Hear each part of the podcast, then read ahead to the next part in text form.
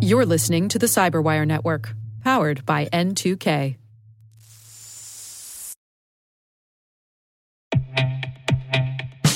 And now, a word from our sponsor, SpyCloud, the leader in operationalizing cybercrime analytics.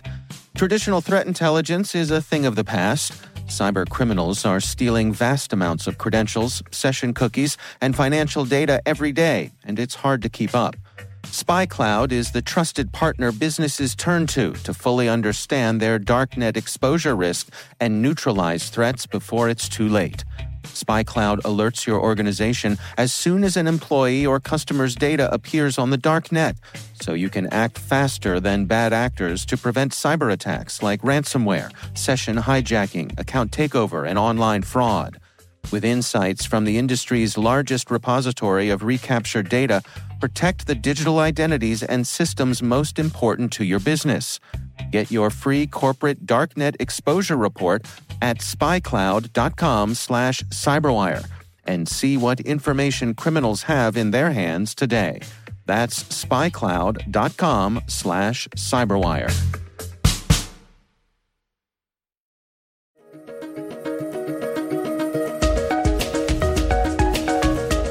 Hello, everyone, and welcome to the CyberWire's Research Saturday. I'm Dave Bittner, and this is our weekly conversation with researchers and analysts tracking down threats and vulnerabilities and solving some of the hard problems of protecting ourselves in a rapidly evolving cyberspace.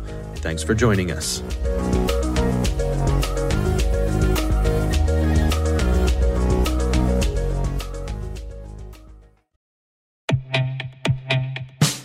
And now, a word from our sponsor, Syxsense. Syxsense provides award winning cloud based automated endpoint and vulnerability management solutions to streamline IT and security operations.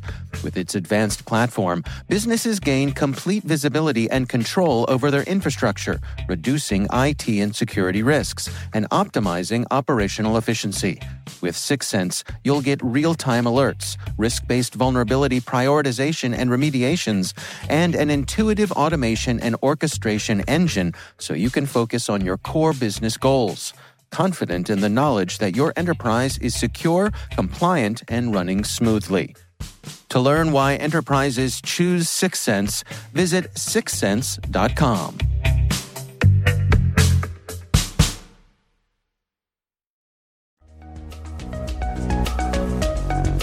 We did an earlier piece on Ryuk. It hit the news just after Christmas and New Year's. I was traveling back from the States back to Europe. That's John Fokker. He's head of cyber investigations in McAfee's Advanced Threat Research Unit. The research we're discussing today is titled Ryuk Exploring the Human Connection.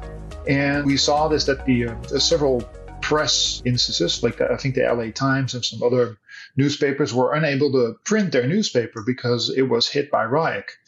And the thing that stood out to me, and actually one of my colleagues uh, who I did the first piece with, we were like, it was attributed within a day to North Korea.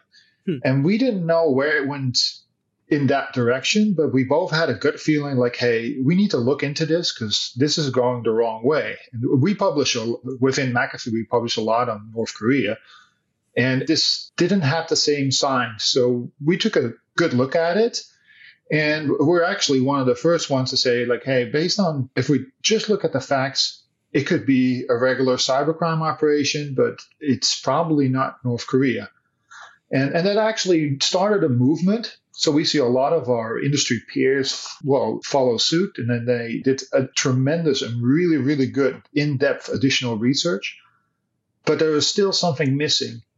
And I was actually in contact with a company named Coveware, and uh, they're, they're, great guys, and they uh, they specialize in mitigation of ransomware. So if, if a company, we always advocate uh, don't pay because you're you're supporting the extortionists. But they said, well, all in all, it's the choice of the company. But what they do is they're transparent about it, and they say like, hey, if you are thinking of negotiation, please call us. We'll help you out, and because we deal with this, we'll can do the payments for you and all these things. And they had several Ryuk cases, and I was like, hey, that's interesting because from the security point of view, we always look at the malware and we try to pull it apart. But the human connection, which is in an extortion case, maybe even the most interesting or the most relevant one, wasn't discovered or wasn't spoke about, wasn't researched. So that made me team up with uh, Coveware to take a closer look at how that worked for this specific ransomware family. Yeah, it's an interesting collaboration. One of the things you lead off this particular post about, the research that you did here, you talk about something called the diamond model. Can you describe that for us? It's a holistic model for intrusion analysis. And you have, uh, I think some of the listeners also know the cyber kill chain, but it's a way of structuring the connection between, uh, and it's shaped as a diamond. That's no surprise between an adversary on the top and you have the victim on the bottom and either left or right, you have the capability of an actor or an adversary and the infrastructure used. And with capability, we, we often say the malware. Uh, infrastructure could be C2 infrastructure, uh, hosting, all these things. Well, the adversary, that's the criminal. That could be one or several. And the victim, it's, it's his goal. So when you look at uh, traditional malware research, that's focused on the capability. And for instance, if we do a cybercrime investigation and we go on to a cyber criminal forum, and we would like to talk to an adversary or we see an advertisement of a certain criminal and say like hey do you want to buy this piece of ransomware? Then we're actually linking a capability the piece of ransomware that we found to somebody who is advertising it the adversary. Or if we analyze the ransomware and within the code we see like hey it beacons out to this specific c2 or command and control uh, server infrastructure. We make a link with the infrastructure and thus, there's also a link between an adversary and a victim, especially in this case, because the victim has something that the adversary wants. And in this case, it's money. And vice versa is also true because the adversary has something that the victim wants, and that's access to his files. So it really it, it provides a framework to sort of make connections between the various components. That is correct. Yeah, it's it's a way to structure your thought process and to make sure that you're not missing anything. And I use it personally in shaping my research. So I know like, okay, I'm, I'm now looking at this part of my research and it's, it's interesting to explore this connection. Well, let's dig into some of the details here about Ryuk. One of the things you delved into was the ransom amounts and the negotiations. What did you find here?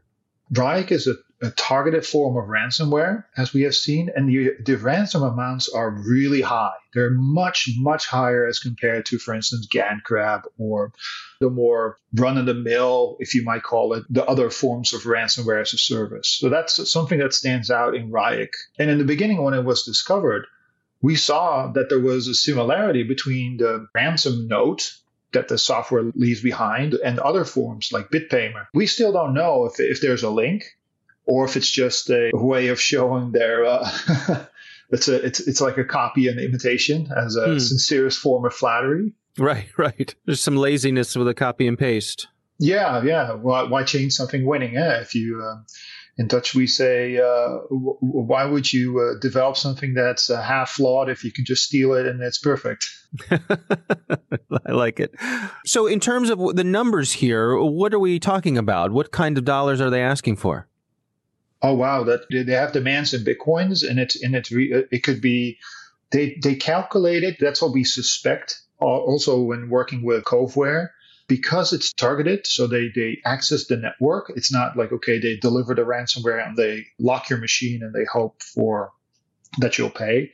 They actually actively intrude your network, do a lateral movement, try to get control of the domain controller, and then have an estimate about how big your network is. And based on the size of your network, they will show you or they will demand a certain amount of bitcoins. And that could be a, a relatively large amount. For instance, if you're a hosting company, because then you have a lot of computers. So it's sizable. And it could be anywhere from 10 bitcoins all the way up to, I think we saw like 100 or 30. Hmm. But it's, it's, it's relatively, really, really high amounts. Yeah, and one of the things you pointed out in your research was that that sort of spreads a disproportionate amount of risk to particular industries. That is correct. Yeah, if you run a industry that's uh, where you're reliant on, for instance, logistics, or I, like I touched on, uh, hosting providers that are there's not a lot of profit to be made, and you have a lot of systems to work together, and you cannot afford a lot of downtime.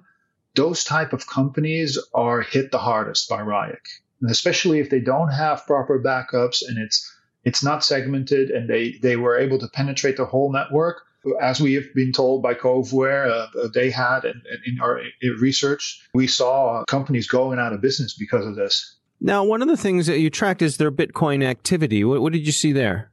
Yeah, you see, in, uh, when we look at the activity, we do see that there's a large amount. It varies, that, thus being the separate victims. And we see there's payments being done and there's uh, payments taken out. So people are paying and they're making a lot of money. That's what we see. Yeah, it's interesting also to me that they seem to be open to negotiations. Yes, it is a really uh, interesting negotiation style. It's extremely short and blunt. But we did see two types of profiles, though. Some were stonewalled and they said, like, hey, you have to pay this amount, and they were not negotiable, where other cases, and it's all Ryuk. Whereas first we fought was one group, there was a completely different way of doing their business or modus operandi. And they they actually um, were very susceptible to negotiation, so it was able to to lower the amount to have to be paid, and that's that's interesting to us because that shows two different methods of operation, and that might indicate that there's several people or several groups active with Ryuk. Yeah, it was interesting to note in uh, some of the email responses that you published in your research. One of them even included a paragraph on ways to protect yourself from future infections. Mm-hmm. Yeah, it's that's something that's typical for a lot of ransomware cases that we see. I think CryptoWall back in the day was one of the first ones to start with congratulations, you're now part of the club. And for some reason, sometimes they even see themselves as a, as a help desk and uh, and I've I've read a lot of these uh, communications, and uh, I don't know if there's such a thing as a cyber Stockholm syndrome, but so- sometimes even the victims are grateful that they can get their files back, and they're grateful to the criminals, which is hmm. interesting to me because they're actually the perpetrators. Yeah. Well, let's dig into some of the details of the decryptors. So, suppose someone does pay up, they pay the ransom. What do they get sent, and what's in that file? What we suspect, and that's that's our running hypothesis, and we're, we're almost certain it's a Ryuk is a modified version of Hermes, and Hermes was a kit. Hermes 2.1 was a kit that sold on exploit.in, the forum. And what they get is a is a really simple decryptor on MS DOS, and you could run it and uh, the first iteration, when you run it, it will check if the virus is still persistent within the registry. It will delete that registry key. It will delete the service and it will ask you to reboot the system. When you rebooted it, you'd run the system again. And it's, it's just basically a couple of lines of, uh, of terminal um, code. It has two options. Either you can decrypt per file or it says an automatic decryption. But it is very rudimentary and very simple. Whereas Ryuk is targeted at organizations. It's usually several computers and it is a network environment and they try to spread it en masse. Whereas when we take a look at the decryptor, it's never built for network distribution decryption. It is a, a very faulty programs system which halts if there's um, some alterations in the file path. And, and, and it will just fail the decryption process. So it makes me believe that they've modified something just slightly, but it wasn't made for the this type of, of ransomware, targeted ransomware distribution. Yeah, that's an interesting disconnect that on the encryption side, they have, I, I suppose, a certain level of sophistication by being able to move laterally and so mm-hmm. forth, but the decryptor doesn't match. Yeah, our suspicions are with this group is that their speciality, and that's also linked with the the way it's delivered. So it's from our industry peers, we've seen it as well. And there's a really strong connection with TrickBot, one of the more uh, sophisticated, well, it's not even a banking Trojan anymore. It's, it's a Swiss Army knife. And we suspect that this, the group or the groups behind it have a better skill set in penetration testing or doing the, the actual penetration, lateral movement, getting the domain controller, and more the hands on hacking skills as opposed to being a brilliant ransomware or malware coder. So we see that they're really comfortable in running through a system and gaining control, but they're not coders. So they will use the Ryuk. What we think is that they bought that somewhere else and they will just deploy that. That's a telltale sign that's specific for this type of uh, infection. Yeah, it's interesting that when you look at how Ryuk is a very expensive bit of ransomware, I, I guess the, uh, the amount of ransom that they're asking for is very high. You would expect better uh, customer service, for lack of a better word, when it comes to getting your files back. That is absolutely true. For the amount of money that they ask and that they're actually being paid, you would expect that they could. Uh, uh, I actually jokingly said that to, to a couple of colleagues, is like, wow, they could they could hire a really good programmer to make this into a much better product. But it's it is very worrisome to for us as well because certain companies they go all out and they could barely pay the ransom demand. Then you're faced with a decryptor that doesn't work properly, and that brings you in another level of problems. Um, you're um, either it will fail and you won't get your files back at all, or it takes away the, the extensions of your files so only by your file name, you should recognize what your files are. Well, try to do that in a network environment for a company. That's months worth of work. That's so strange. So yeah, I don't want to call it out, but they, they better do some better programming. Yeah, it's interesting because you think, you know, word would get around. They'd, they'd get a bad reputation and people would stop paying the ransom. Yeah, because they get inside and they infect they're really, really successful in, in spreading through a network and spreading on all these computer systems. And certain companies, they also have a problem with the backups because they go that far that they can also wipe out the backup systems as well. Yeah, you made a really good point in your post here about this. You said that victims should always make an exact copy of the encrypted hard disk before trying to use the decryptor. That is correct. And that, that actually goes for any type of ransomware when you look at what the industry does together with law enforcement, we've set up a portal called No More Ransom where you can get keys for ransomware. It's not necessarily for Ryuk, but for other forms of ransomware as well. So if you have recent backups and you can place them back, fine, go for it. Then you're back in business. But if you have the option, please leave your encrypted drive and back up to a new drive because at least you'll have your files, even though they're encrypted. But if there's a decryptor coming out in the in the future, and you can use that to decrypt your files. And in the case of Ryuk, because it's faulty, you at least you have a second chance and you can figure out based on, for instance, the findings that we had in our article, you have a second try because it's it's nothing is as worse as if you only have one copy and you try to decrypt it and it fails and all your files are lost forever. Yeah. Well, so take us through what are your conclusions here? Based on the information you've gathered here, what do you think we're dealing with? Yeah, we, we try to do our, our research uh, based on uh, competing hypotheses. So we actually put a hypothesis out there that we think is our leading hypothesis, and we actually invite the industry to prove otherwise. It's more of a scientific approach because if they can't prove it otherwise or falsify our findings, then it's the most strongest hypothesis. And what we think is that Ryuk is, is a direct descendant of Hermes 2.1. There's slight modifications, but we saw the Hermes file marker in the decryptor as in the software and in the encrypted files. Well, as I said earlier, Ryuk is definitely not designed to use in large scale corporate environments. And that also shows the scalability issues from the decryptor. And based on the negotiations that we saw and the, the tactics, the TTPs, we think there's several actors or actor groups spreading Ryuk. And they might be tied in because there's a relationship with TrickBot. And also based on some of the conversations that we have seen, we think there's a link with some post-Soviet republics. That there's a, a definite link with that because we found some some quotes.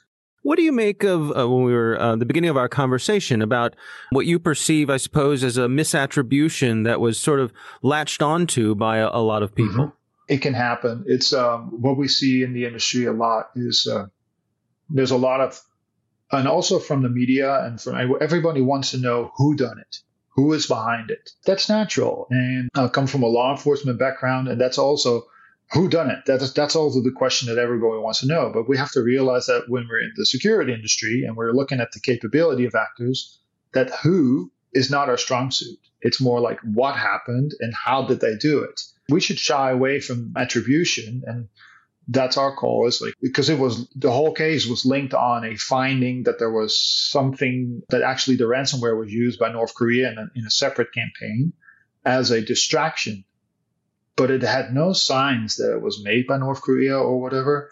and we could find the ransomware back on the forums, on a Russian underground forum. So it was a jump to conclusions, and we and we would really advocate no, don't do that. Just stick to the facts, and, and and together as an industry, everybody has a piece of the puzzle, and then we can tie it together and come to a more stronger hypothesis, and actually help um, law enforcement agencies worldwide with their efforts in, in attribution or arresting these individuals.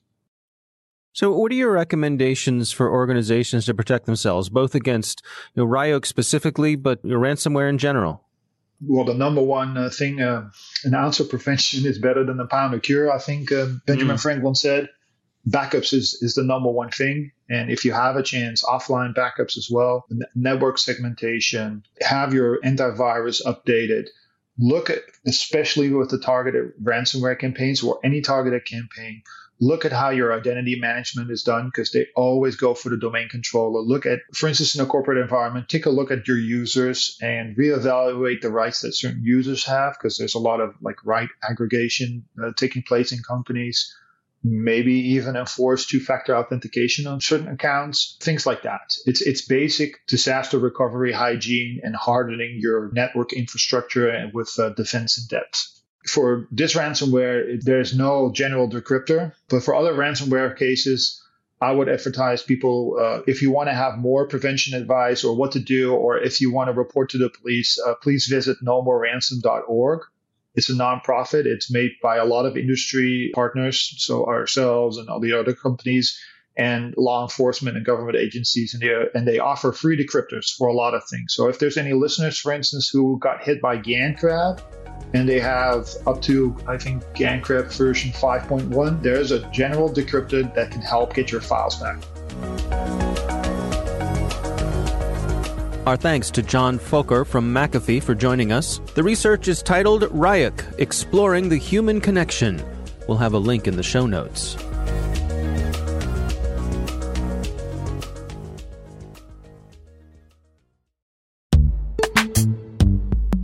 And now a word from our sponsor, Netskope.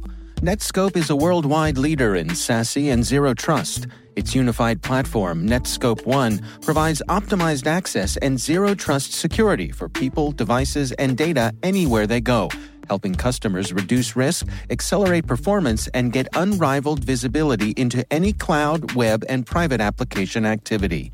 To learn more about how Netskope helps customers be ready for anything on their SASE journey, visit netskope.com.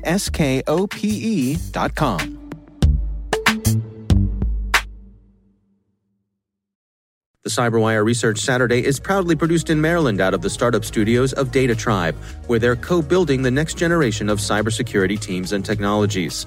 Our amazing CyberWire team is Elliot Peltzman, Puru Prakash, Stefan Vaziri, Kelsey Bond, Tim Nodar, Joe Kerrigan, Carol Terrio, Ben Yelin, Nick Veliky, Gina Johnson, Bennett Moe, Chris Russell, John Petrick, Jennifer Eiben, Rick Howard, Peter Kilpe, and I'm Dave Bittner. Thanks for listening.